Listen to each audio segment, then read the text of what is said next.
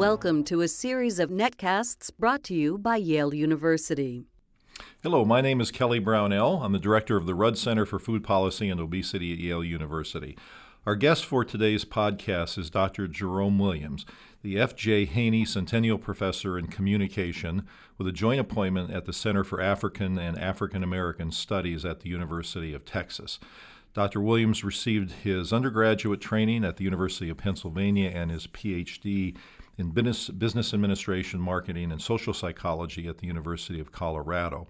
He's known widely for his work on marketing. Uh, in our case, food marketing is a particular interest, but he's done work much more broadly than that and is a, has special expertise in issues of marketing to targeted groups. So, Jerome, welcome.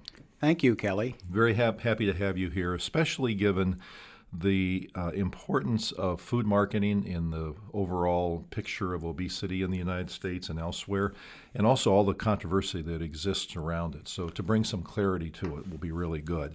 So, let me start with a broad question.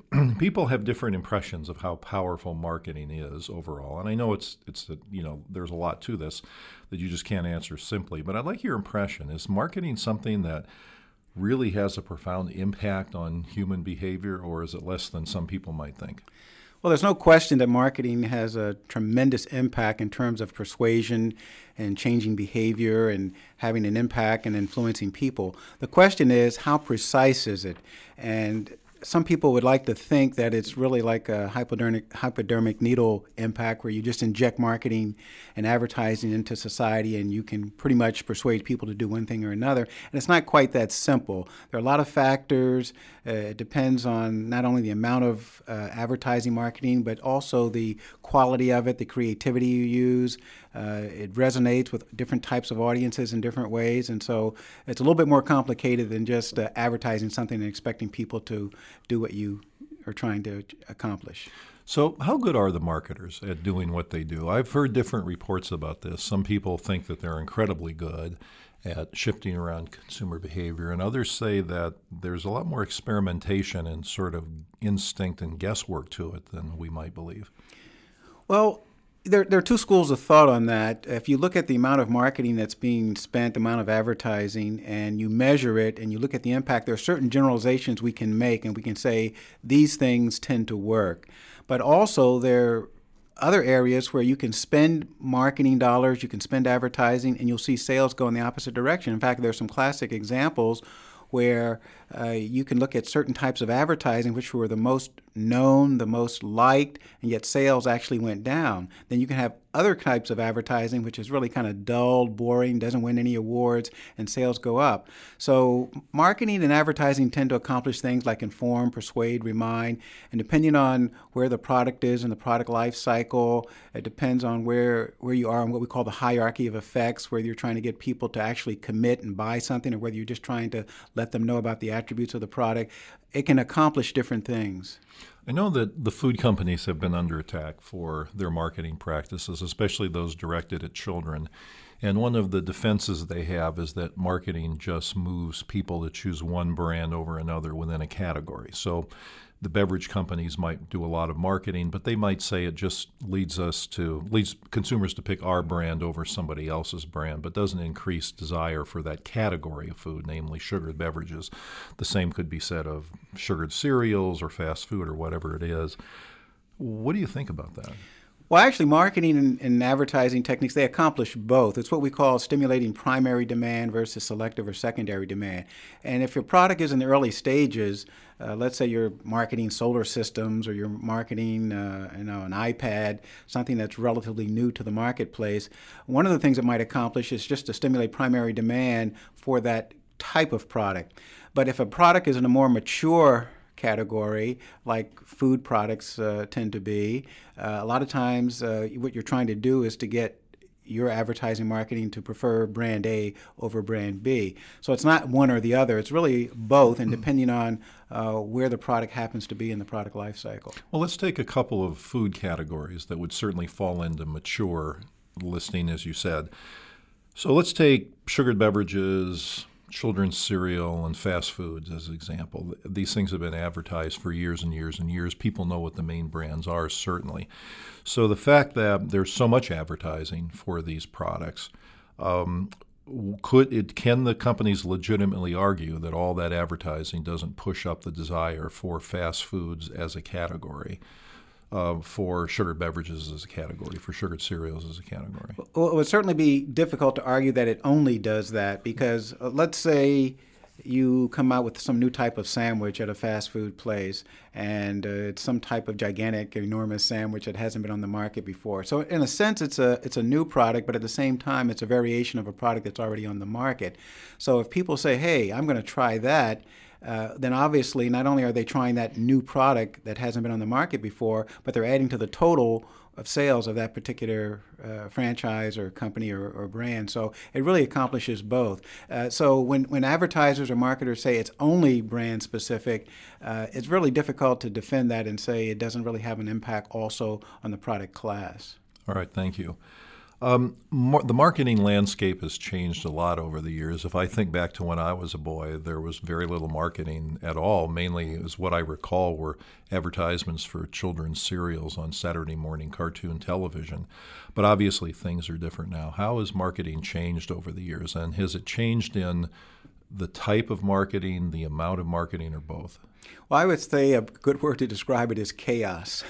Basically, things are changing so rapidly, and uh, new techniques and viral marketing and guerrilla marketing and stealth marketing. Uh, it's changing in such a way that you you basically have to look at it as trying to hit a moving target. And you can take, for example, in the tobacco industry, for example, uh, where uh, years ago when advertising was banned on television, a lot of those dollars shifted to other types of uh, marketing. And today we see dollars shifting in the same way. So you don't have the traditional measured type of media, but it's shifting in other ways which are very difficult to, to track. In fact, I call it kind of flying under the, the radar, so to speak. But that's really what's happening in the in the marketplace. And then you have social media and you have situations where consumers are controlling the content of the promotion through social media.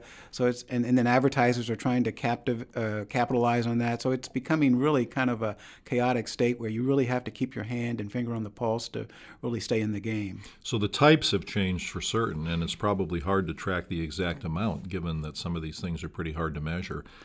Uh, but but can you make any general um, statements about the amount of marketing people are exposed to now compared to several decades ago?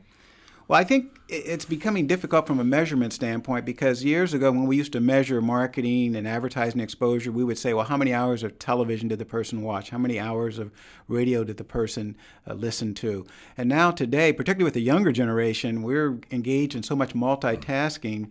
You know, if you have kids, you look at your uh, son or daughter sitting there doing homework and they've got the headphones on and the maybe the video game is in the background and and uh, they're all the television's going and, and they're processing all of that. And we found through our research that uh, younger people are very comfortable with that. So it's not really a question of just measuring you know how many hours of television a person is watching uh, and, and there's so many other things. If they're engaged in a video game there may be advertising inserted in the video game that they're exposed to. So it's just becoming a very very complicated way of looking at what marketers and advertisers are trying to do. And, and, going back to the analogy that I often use is what I call the waterbed analogy. It's like when you sit on the edge of a waterbed, you know, the water flows to a different direction. And so when you kind of constrain one area of marketing or advertising, you'll see those dollars flow into another area. And so in terms of trying to keep track of what's going on, you just constantly have to see, you know, who's sitting on what part of the waterbed and where those advertising dollars are, are flowing to. You know, there's a particular example that's quite timely in that respect. The um, beverage industry announced recently that they were going to um, restrict the marketing of full sugared products in schools, although they're doing some of that in the United States anyway, but they made a cl- commitment to do this globally. And um, the skeptics of the industry claims might say that uh, industry is getting uh, a bad public relations hit because of marketing through schools to children, and so it's become a liability for them. Hence, they'll pull out of this voluntarily, but simply move their marketing dollars elsewhere. And it's the waterbed analogy that you used. Or another analogy for this is the old arcade game, the whack a mole. You know, you knock one down, but other ones are going to pop up, and you end up with just as many as you started with. Right. Um, it sounds like from what you were saying that there's every reason to at least be alert to that possibility. Well, you know, what I tell people, you know, and I teach marketing and advertising, so many of the techniques that marketers and advertisers are uh, using, I mean, these are probably former students of mine that I've taught, but I understand from the marketer standpoint what they're trying to do. And as I've often said to people, marketers are going to do what marketers do. Uh, but in order to, as to use another phrase, to slay the beast, you have to know the nature of the beast, and you have to know that if a company has a product in the marketplace, they're going to try and maximize their profits. Now, there may be certain constraints, uh, legal constraints, policy constraints, et cetera, but at the end of the day, they're going to look for other ways to basically make a profit on that product. And so if you understand that, and you understand the thinking of the marketer, and you know that if they're pulling out of one area, they're certainly going to be looking for another area where they can make up for that. Okay, so that's an, uh, a good argument for keeping an eye on the whole marketing picture rather than just one piece of it, like schools or television, et cetera. Very, um, that's very true. Something you mentioned just a few moments ago caught my interest. You t- talked about some forms of marketing as viral marketing, stealth marketing, and guerrilla marketing. Can you explain what you mean by those terms?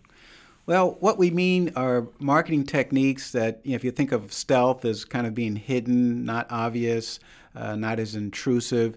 And let's take, for example, product placements in, in movies or product placements on television shows. And if you see a character holding a can of uh, some brand of beverage or eating a particular type of sandwich, uh, fast food sandwich, you might think, well, that just adds realism to the scene. But what a lot of people don't realize is that many times those situations are paid for, uh, but we don't know it's paid for. We just think it's part of the movie or part of the film. And what happens many times, if that's the case, then we may not be as inclined to put up our defenses in terms of processing that kind of information. So if it's stealth, in a sense, we don't see it coming. And, and from that perspective, it might even be more effective. So does this say anything about the the ethics or morality of marketing, if you especially directed at children? So if you think that people have certain cognitive defenses, so they recognize when marketing is occurring. Whatever defense they'd like to apply can kick in, at least if they're aware if they're being marketed to. And this might be especially true of parents mar- uh, monitoring the marketing that their children are exposed to. But with these viral stealth and guerrilla techniques, is it less likely that parents are able to monitor these kind of things? And does that say anything about, say, the ethics of marketing? It, it certainly goes to the heart of the ethics issue. In fact, we, we've been doing research at the University of Texas on the ethics of uh, advertising agencies, companies, uh, advertising associations. And for the most part, uh, everyone will say we're trying to do the, the ethical thing and they'll have codes of ethics, et cetera. But what you really have to ask yourself uh, are they really adhering to their own codes of ethics? And, are, and we need to hold their feet to the fire because of the standards that they themselves have set. Now, what happens, uh, of course, many times is that uh, you get into areas that are so fuzzy, and, and because of this chaotic nature of the marketplace, like viral, not viral marketing, but digital marketing. And so, you know, how do you really track that, uh, and how do you get develop a code of ethics of how much you want to track people's behavior on the internet and then really develop products for that. Now, some people will say, hey, I like that. If I go to Amazon.com and I log in and all of a sudden uh, something pops up and says, hey, look, here are 10 books based on the last time you were on Amazon.com. Some people may like that.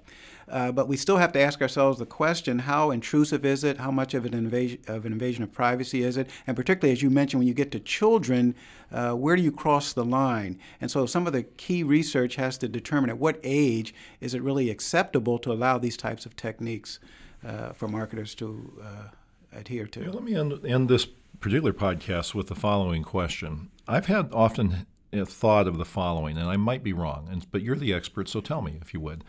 Um, if if you look at marketing, especially in the food arena where we are, it seems like it's had a pretty bad impact on the nation's health.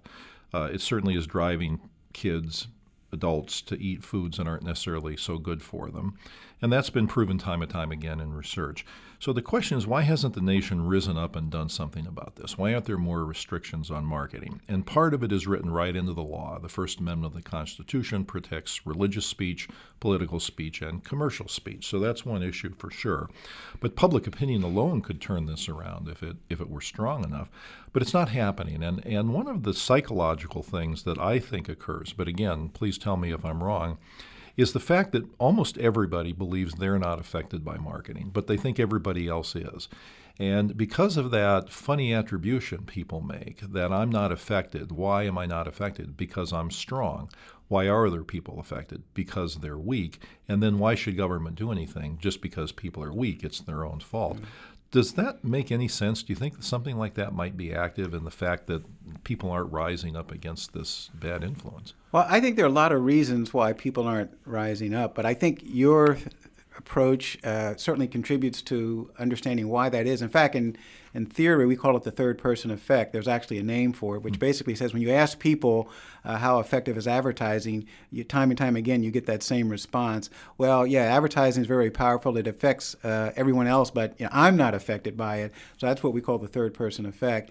Uh, but you're also, you know, with attribution theory, uh, if you say that you're being affected by advertising, you're maybe you're essentially attributing something to yourself as a weakness and for the most part we don't attribute internally weaknesses. We usually attribute ex- externally weaknesses to others. And so from the standpoint of what you're arguing i can see that as one of the reasons but i think it's more complicated than that. I think there are a lot of other reasons why uh, a lot of people are allowing perhaps or being a little bit more reluctant to clamp down on advertising industry.